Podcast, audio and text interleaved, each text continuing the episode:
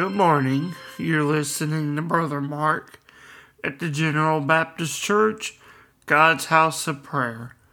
Open with me this morning to the writing of the Acts of the Apostles as we look and read the account of a man named Stephen who for, who for the witness of Christ and for that of the gospel message gave his life, and we see in this scripture where he sees the full glory of God.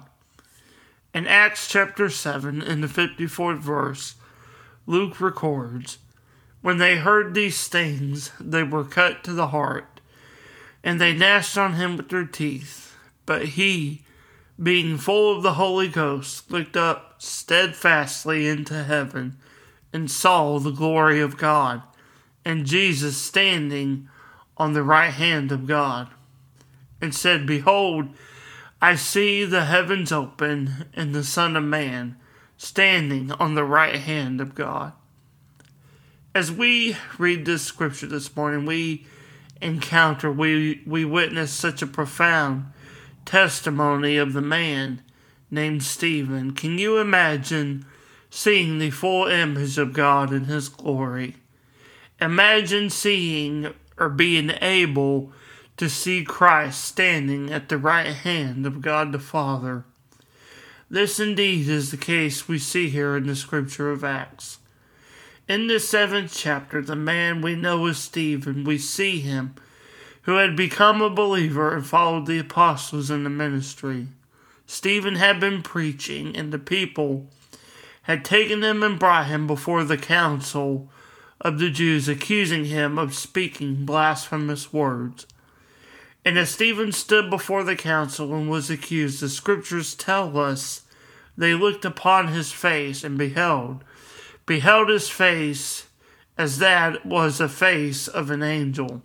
That's found in the sixth chapter, in the fifteenth verse.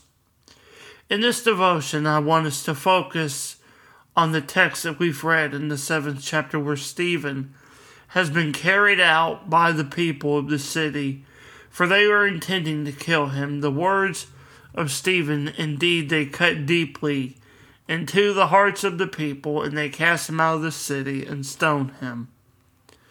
As they begin to do so, Stephen looks up to heaven and declares how he sees the glory of God in Christ standing at his right hand.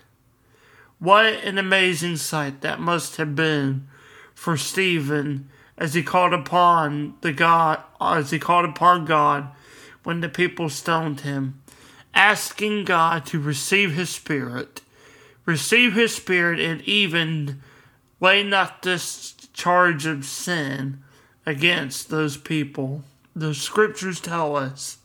He then kneels down and falls asleep falls asleep as as when you take a nap or simply fall asleep. That is what the scriptures compare the death of Stephen to. What a true blessing and honor it must have been for Stephen to behold such wonderful and powerful glory from God as he, even as he was about to give his life. Just as God revealed his glory to Stephen, in that moment, so he reveals his glory to us today through his Holy Spirit which dwells in us. We are blessed each day to have his glory, the glory of God the Father dwelling within us. Through our life, let us be encouraged to work for the purpose and glory of God, and as we do, we will see his blessed glory all around us in our lives. I want to thank you for listening this morning, and I pray the scripture is a blessing to you in your coming day. Thank you again for listening. God bless.